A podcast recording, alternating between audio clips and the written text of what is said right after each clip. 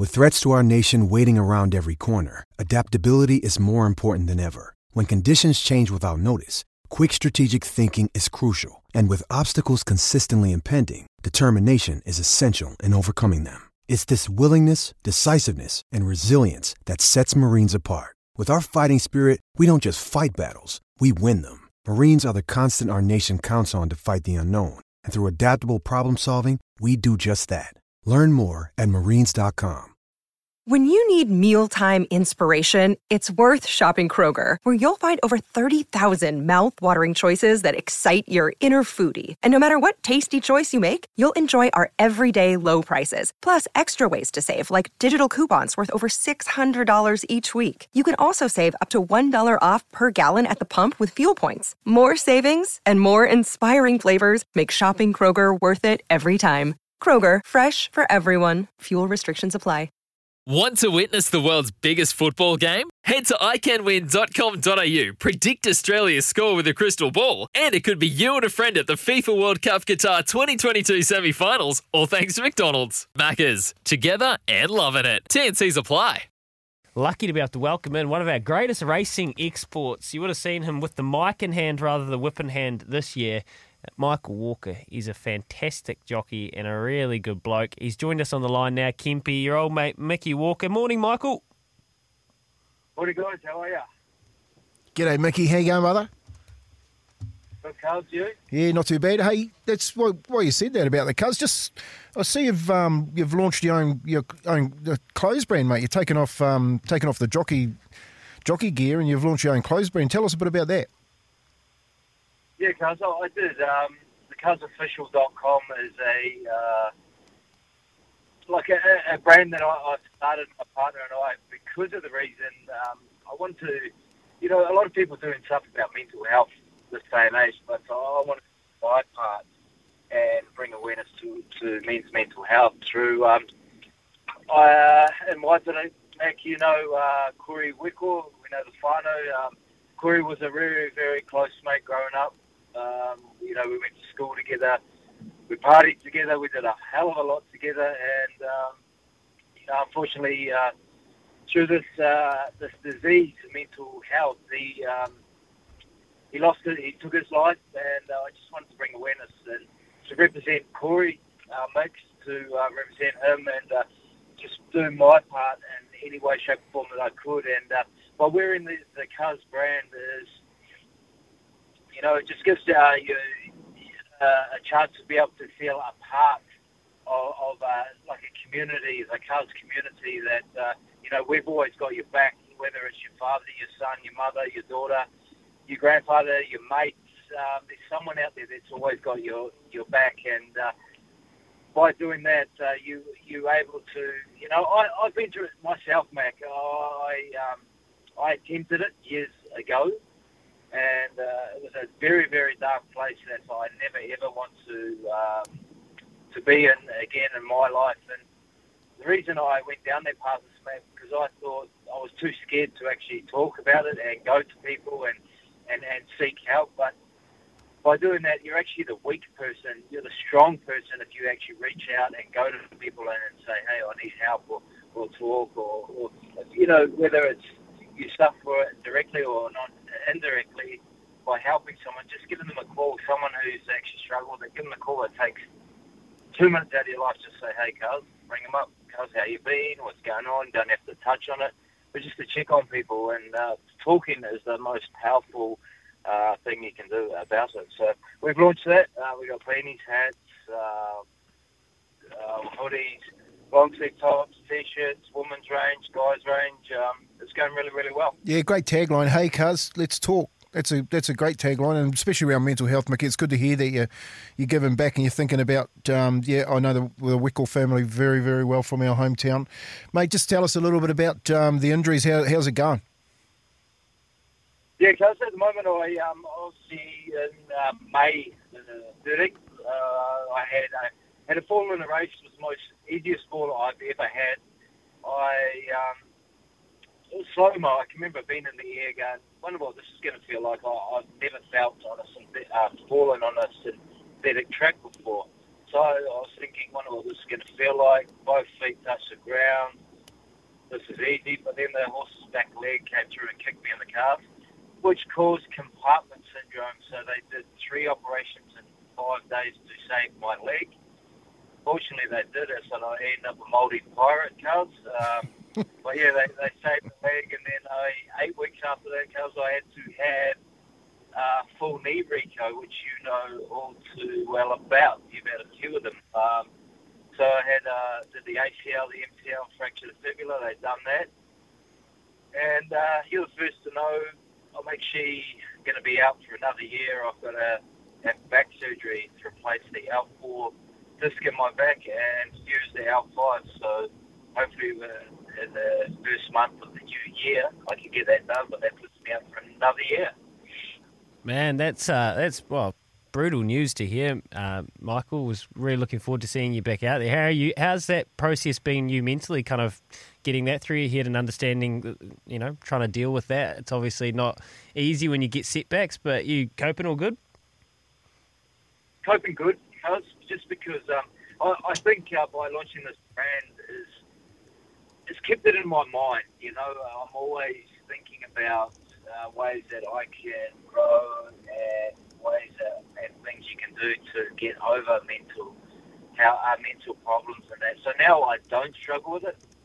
If I ever did, I would go to someone, and I think Mac would know when I did attempt it myself. I rang him, I rang Bruce Sharrock, I rang Alan Sharrock, I rang crying. Uh, I didn't know what to do. I had no one from my childhood growing up. Um, Mac's someone, uh, can be someone I, I class as an uncle, you know, someone I looked up to. So um, I've been there and done it. But now, you know, I'm, I'm really, really good. I'm, I'm happy, I'm healthy, um, healthy as can be, obviously, without the injuries. Yeah, but yeah. Really good. And had a new baby a couple of weeks ago, uh, called him Cash. His, his name's Cash, spelled with a K. So life for me is pretty full on, and um, I think Coz, I've put away the saddle for now, but uh, I'm uh, more or less daddy daycare these days. You're putting a stable together, mate. What what what number kid is that? You got them all over the world. I was waiting for that, Coz. Uh, number four. But, And, and, and in horse terms, Coz, I, I would say I've got three colts and one filly. Are you, le- are you leaving good types, Mickey? Coz, have a look at me. Of course I am. Hey, and you've done you've done well, Mickey. They've, they've picked you up and put you in front of a camera, which I think's a, gr- a great idea, um, and and great foresight from I, I know, mate. Uh, Marty Henderson over there producing some of the T A B work and got you in there as one of the shows. How are you finding that, mate? How are you finding being a tipster? Is there any pressure on you every weekend? And and, and by the way, we, we want you to give us one before you go. Caulfield this week. Because um, it's, it's quite easy for me. Um, uh, Mac, you've known me from day dot. You know I can talk shit. and uh, I, I, I enjoy talking. So... Um, I, uh, for me, it's pretty easy. The, the tipping side of it, because I, I leave that to the profession now. But for the pre and post race up, you know, they use me to, to talk about it. And um, it was really uh, heartwarming for me to be able to do an interview with a fellow Kiwi, James McDonald. Um, you know, he was wanting to sit back and really take in the atmosphere and, and just and the, the moment of him winning a Melbourne Cup and realising what he had done throughout the, the Spring Carnival. But uh, because I went to him and uh, said, Coz, you're doing an interview. And he goes, oh, okay, Coz, I'll do it. So I was able to get him at something that I'll remember for the rest of my days on this uh, beautiful earth. And um, it, was, it was really, really good. And I'm actually contracted to them again for the autumn. So I'm I'm looking forward to that again. And uh, for tipping-wise, Coz, I'm going to give you uh, a multi. Um, Marabi, Marabi at Caulfield, uh, they're both short. Don't get me wrong, they're both short.